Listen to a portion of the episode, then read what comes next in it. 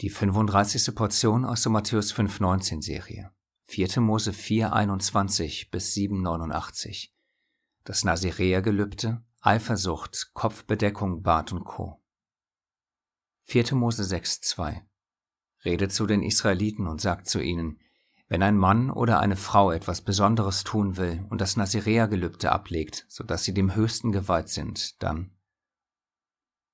Noch sind wir in der, sagen wir mal, Aufwärmphase, ehe es mit den im letzten Teil erwähnten lehrreichen Lektionen aus dem vierten Buch Mose losgeht.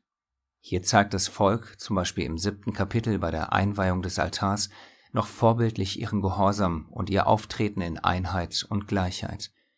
Jedoch im elften Kapitel geht dann schon das Beklagen und Murren los, was dann später zu Unglauben und Rebellion führt.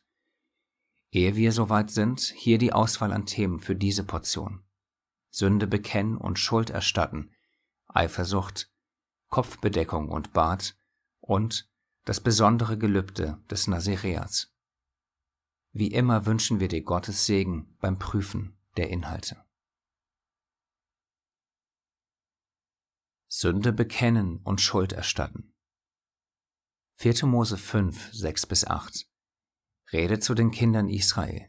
Wenn ein Mann oder eine Frau irgendeine von allen Sünden der Menschen tun, so dass sie eine Untreue gegen den Höchsten begehen, und diese Seele sich verschuldet, so sollen sie ihre Sünde bekennen, die sie getan haben.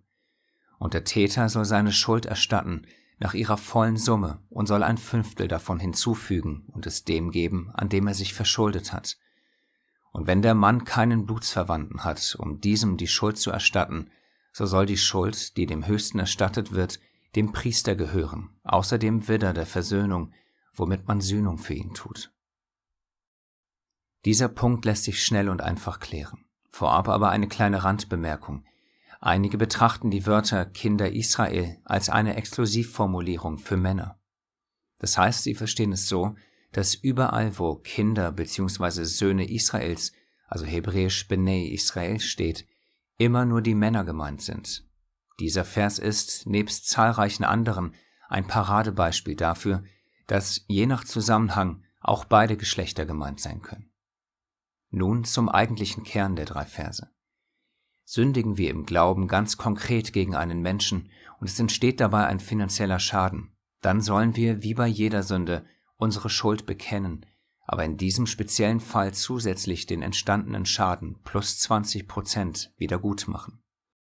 Das heißt ganz praktisch, habe ich zum Beispiel etwas zu essen gestohlen und die Ware hatte einen Wert von 50 Euro, soll ich das A bekennen und B demjenigen 50 plus 10 Euro geben.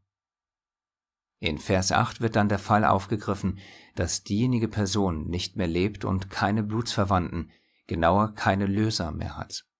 Dann soll das Geld den Priestern zukommen, heutzutage vielleicht am ehesten den Ältesten der Gemeinde. Dieses göttliche Gebot zeigt auf, dass es keinesfalls in unseren Augen genügen soll, unsere Schuld vor Gott zu bekennen und dann zu denken, dass sich die Sache damit erledigt hat. Natürlich bitten wir auch Gott um Vergebung, aber ein entstandener Schaden soll wieder gut gemacht werden. So die Weisung Gottes. Matthäus 5, 23 bis 24. Wenn du nun deine Gabe zum Altar bringst und dich dort erinnerst, dass dein Bruder etwas gegen dich hat, so lass deine Gabe dort vor dem Altar und geh zuvor hin und versöhne dich mit deinem Bruder, und dann komm und opfere deine Gabe.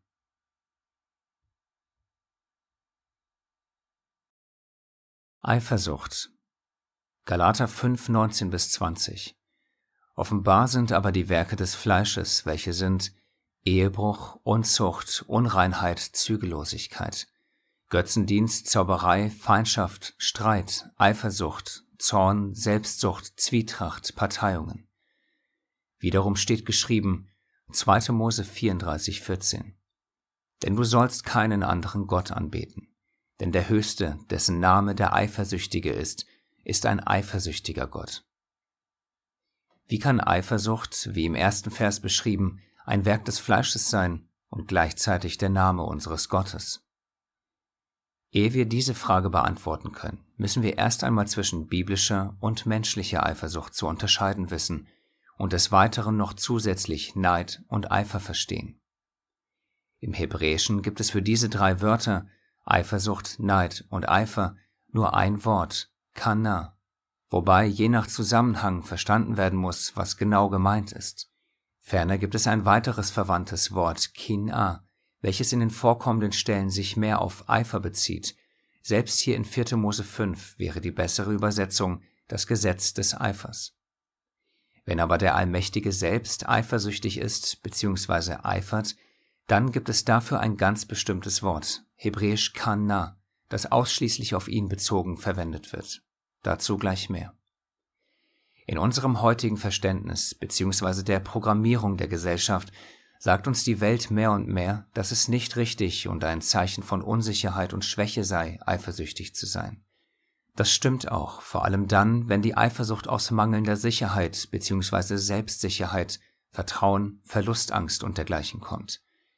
Wenn wir aber lesen, dass Gott selbst sich als einen eifernden Gott beschreibt, zum Beispiel in den zehn Geboten in 2. Mose 20,5, oder er einen Pinchas lobt, weil er eifert, kann es nicht nur einen negativen Zusammenhang haben. Im Gegenteil, es muss auch etwas sehr Positives beinhalten. 4. Mose 25, 11 bis 13.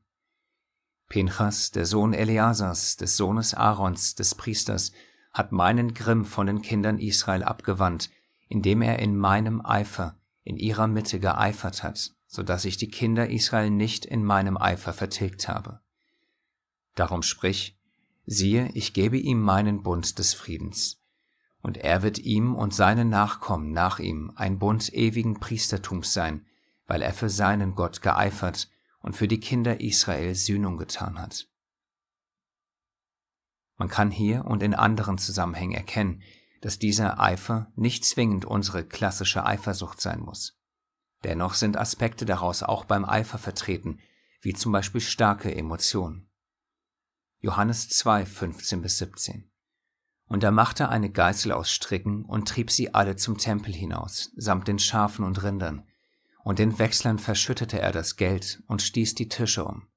Und zu den Taubenverkäufern sprach er, Schafft das weg von hier, macht nicht das Haus meines Vaters zu einem Kaufhaus.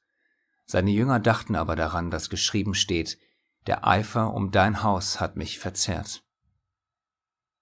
Wichtig bei dem Unterschied zwischen der einen und der anderen Eifersucht, die einen verzehrt, ist, dass sie zielgerichtet und kontrolliert ist.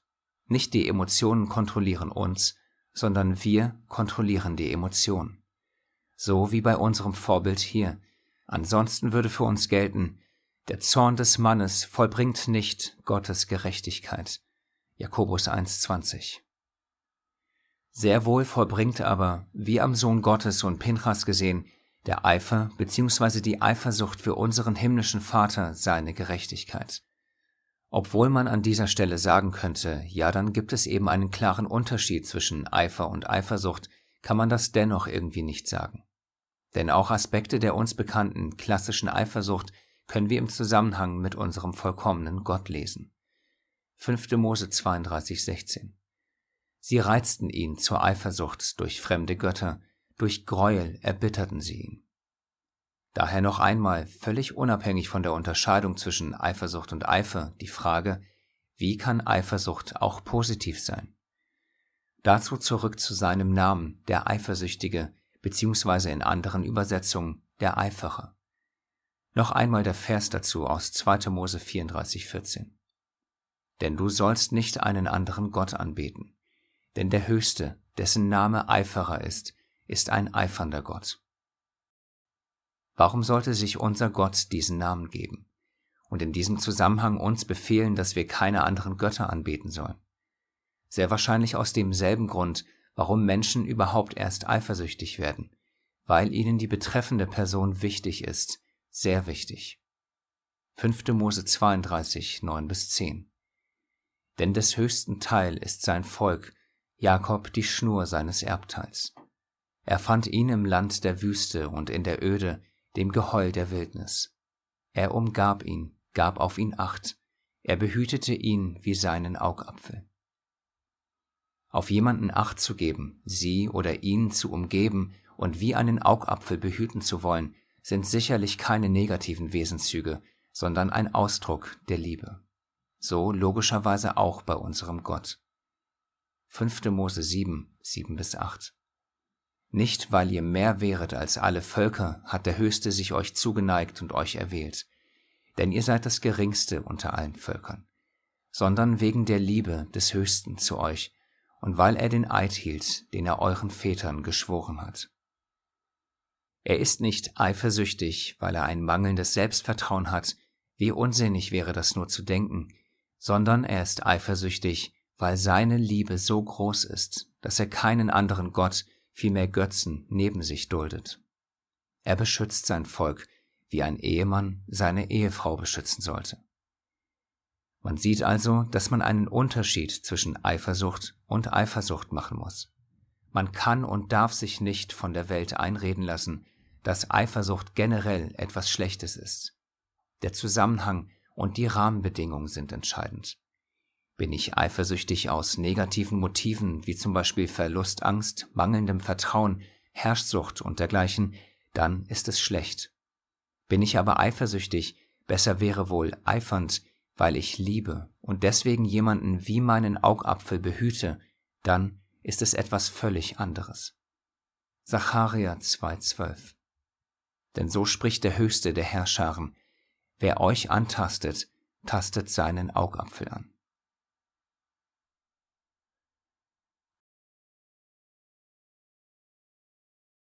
Kopfbedeckung und Bart 4. Mose 5,18 Dann soll der Priester die Frau vor den Höchsten stellen und ihr Haupt entblößen und das Speisopfer des Gedenkens, das ein Speisopfer der Eifersucht ist, auf ihre Hände legen. Und der Priester soll in seiner Hand das bittere, fluchbringende Wasser haben. Gleich vorab. Wir werden dieses Thema hier nicht im Detail besprechen, möchten aber zumindest kurz darauf eingehen, da dieser Vers sehr häufig als Beleg dafür benutzt wird, um aufzuzeigen, dass Frauen Kopfbedeckung tragen müssen. Der Grund, warum wir es thematisieren, ist nicht, weil die Fragen um Kopftuch oder Bart des Mannes so unfassbar wichtig wären, sondern vielmehr möchten wir es als Beispiel dafür benutzen, wie man mit der Heiligen Schrift nicht umgehen sollte. Direkt ein Beispielvers dazu aus 1. Mose 32,11. Ich bin zu gering all der Gütigkeiten und all der Treue, die du deinem Knecht erwiesen hast. Denn mit meinem Stab bin ich über diesen Jordan gegangen, und nun bin ich zu zwei Zügen geworden. Würde man die gleiche Logik wie bei 4. Mose 5.18 anwenden, wo einfach nur ein Umstand beschrieben wird, müsste man sich fairerweise auch die Frage stellen, muss jetzt jedermann einen Stab mit sich führen, weil hier geschrieben steht, dass Jakob einen Stab nutzte? Ein anderes Beispiel, welches vielleicht näher am ursprünglichen Vers ist, da es ein allgemeingültiges Gebot beschreibt, ist 3. Mose 19,9. Und wenn ihr die Ernte eures Landes erntet, so sollst du den Rand deines Feldes nicht vollständig abernten und sollst keine Nachlese deiner Ernte halten. Wenn man nun die Meinung vertritt, dass bei 4. Mose 5,18 fest davon ausgegangen wird, dass jede Frau bzw. verheiratete Frau ihr Haar bedeckt haben muss, dann müsste man durch diesen Vers auch fest davon ausgehen, dass jedermann ein Feld haben muss. Was ist aber, wenn er keins hat? Oder seines sogar im Land verkauft hat? Hat er deswegen gesündigt? Steht irgendwo im Gesetz ganz konkret geschrieben, dass man sündigt, wenn man sein Feld verkauft? Oder irgendwo, dass man einen Stab haben muss, so dass es Sünde wäre, wenn man ihn nicht hat? Natürlich nicht. Noch ein Vers zu dieser Art des Denkens im Zusammenhang mit den Priestern, die häufig als Vorbild genommen werden, was erst einmal gut ist, aber dann am Ende Rosinen gepickt werden, was man von all den Geboten, die sie betreffen, halten muss und was nicht. 3. Mose 10,6 Da sprach Mose zu Aaron und zu seinen Söhnen Eleazar und Itamar, Ihr sollt euer Haupthaar nicht entblößen. 2. Mose 39, 27 bis 28. Und sie machten auch die Leibröcke aus weißem Leinen in Weberarbeit für Aaron und seine Söhne und den Kopfbund aus Leinen und die hohen Kopfbedeckung aus Leinen und die Unterkleider aus gezwirnten Leinen. Wenn man im Zusammenhang der Frage Kopfbedeckung der Frau oder nicht der Auffassung ist, dass der Eingangsvers Beleg genug für das Bedecken ist und sich zusätzlich an den Priestern orientiert, und gewisse physische priesterliche Gebote für einen selbst als gültig erachtet, stellt sich die Frage, wieso dann nicht auch diese Gebote halten und tun? Wieso nicht auch sein Haupthaar bedecken, da der Text doch sagt, dass man das Haupthaar als Priester nicht entblößen soll? Sprich auch hier, wie bei der Frau, der Text davon ausgeht, dass man sein Haupt bedeckt hat. Wer entscheidet nun, welche Gebote der Priester physisch gültig sind und welche nicht? Oder eine andere Frage, die vielleicht viel mehr Aufschluss über die Motive dieser und ähnlicher Debatten gibt. Wieso wird die Kopfbedeckung der Frau so stark thematisiert und die des Mannes nicht? Obwohl es doch zigmal mehr Verse über die Kopfbedeckung des Mannes gibt als umgekehrt. Warum ist das so? In diesem Zusammenhang noch kurz zum Bart. Vorab, ja, wir finden es gut, wenn wir Männer Bart tragen. Aber nicht, weil es irgendwo als Gebot geschrieben steht, sondern weil der Allmächtige sich schon dabei etwas gedacht haben wird, warum uns einer wächst. Das ist aber nicht der Punkt, um den es hier geht. Hier geht es darum, wie ehrfürchtig wir mit dem heiligen Text umgehen. Das heißt für diesen Fall, wann wird einfach nur ein Umstand beschrieben, aber wir machen ein Gebot daraus. Das heißt, wann ist ein Gebot wirklich ein allgemeingültiges Gebot und wann nicht? Und wann zeigt uns der Zusammenhang klar und eindeutig auf, worum es im Kern geht, so dass es uns nicht erlaubt ist, Rosinen nach unseren eigenen Vorlieben zu picken und dann das eine als Gebot hinzustellen und das andere nicht. Nun zum Vers. 3. Mose 21,5 Sie sollen sich keine Glatze scheren auf ihrem Haupt, noch den Rand ihres Bartes stutzen, noch an ihrem Fleisch Einschnitte machen. Sie sollen ihrem Gott heilig sein und den Namen ihres Gottes nicht entweihen denn sie opfern die Feueropfer des Höchsten, das Brot ihres Gottes, und sie sollen heilig sein. Unabhängig davon, was nun genau der Rand des Bartes ist, wird dieser Vers dafür benutzt, um aufzeigen zu wollen, dass der Mann einen Bart tragen muss. Man könnte schon fast sagen, dass bei manchen die Ansicht vertreten wird, dass die Länge des Bartes ein Spiegelbild der Größe des Glaubens ist. Auch hier wäre dann die Frage, wenn das mit dem Bart so verstanden, angewandt und von anderen erwartet wird, wieso dann nicht auch das mit dem Kopfbund oder der Unterwäsche? Es drängt sich also wieder die Frage auf, wer entscheidet, welches physische Detail anzuwenden ist und welches nicht, und an wen die jeweiligen Gebote überhaupt gerichtet sind und an wen nicht. Für uns entscheidet das der Text selbst und sein Zusammenhang. Priester nach Aaron. Wendet man alle diese Dinge als Priester nach Melchisedek dennoch physisch auf sich an, was jedem freisteht, dann sollte die Person aber nicht Rosin picken, sondern eben alles auch physisch tun, was auf den Priester zutrifft. Das heißt in diesen Beispielversen auch eine hohe Kopfbedeckung und Unterkleider aus Leinen tragen. Weil wo wäre sonst die klare Linie? Wo wäre der Unterschied zwischen Menschengebot und Gottesgebot? Auf diese Weise können und sollten wir nicht mit der Heiligen Schrift umgehen. Wir sollten vielmehr alles in seinem Zusammenhang lassen und in seinem Zusammenhang verstehen. Ansonsten kommen wir auf die wildesten Theorien, unter anderem deswegen, weil wir nicht mit seiner heiligen Weisung, seinem Gesetz aufgewachsen sind. Aber auch wenn wir nicht damit aufgewachsen sind, wachsen wir doch hoffentlich in göttlicher Weisheit. Und diese Weisheit, welche wir hoffentlich in unserem Glaubensleben wahrnehmen, sollte uns in Demut dazu führen, dass wir vielleicht das eine oder andere noch falsch verstehen, weil wir schon einiges falsch verstanden haben. Aus diesen Fehlern sollten wir für die Zukunft lernen. Wir sind alle fehlbar und wir erkennen alle Stück für Stück, du so wie wir. Abschließend möchten wir ein paar Punkte anmerken, ehe es vielleicht in der Zukunft ein separates Video zu diesem leider so häufig missverstandenen Thema gibt. Wir finden auch, dass Männer Bart tragen sollten, aber nicht, weil es ein Gebot ist oder gar Sünde, wenn man keinen trägt, sondern weil, wie zuvor erwähnt, sich der Allmächtige sicherlich etwas dabei gedacht hat, warum uns ein Bart wächst. Genauso finden wir, dass das weibliche Haar eine Zierde der Frau ist, und wenn Schwestern sich diesen Teil ihrer Schönheit für ihren Ehemann bewahren wollen, sehen wir das im höchsten Maße als vorbildlich an. Aber wie bereits erwähnt, hat das erst einmal nichts mit Gebote halten oder nicht halten zu tun. Vor allem bei der Kopfbedeckung, egal ob für Mann oder Frau, gibt es leider so massive Missverständnisse, dass wir abschließend hierzu zumindest noch ganz kurz anmerken wollen, dass 1. Korinther 11 keineswegs irgendetwas darüber lehrt.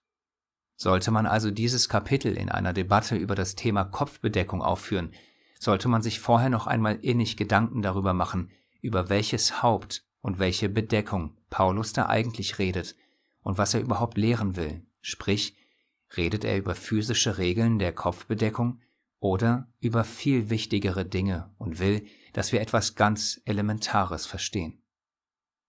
1. Korinther 11.3 Ich will aber, dass ihr wisst, dass Christus das Haupt jedes Mannes ist, der Mann aber das Haupt der Frau, Gott aber das Haupt des Christus.